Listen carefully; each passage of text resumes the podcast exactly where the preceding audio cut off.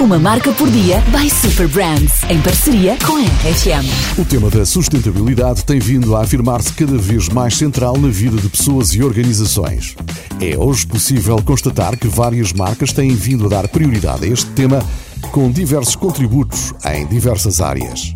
Um bom exemplo disso é o Banco BPI. Um bom exemplo disso é o Banco BPI, que no triênio 2022-2024 prevê atingir 4 mil milhões de euros em volume de negócios sustentáveis.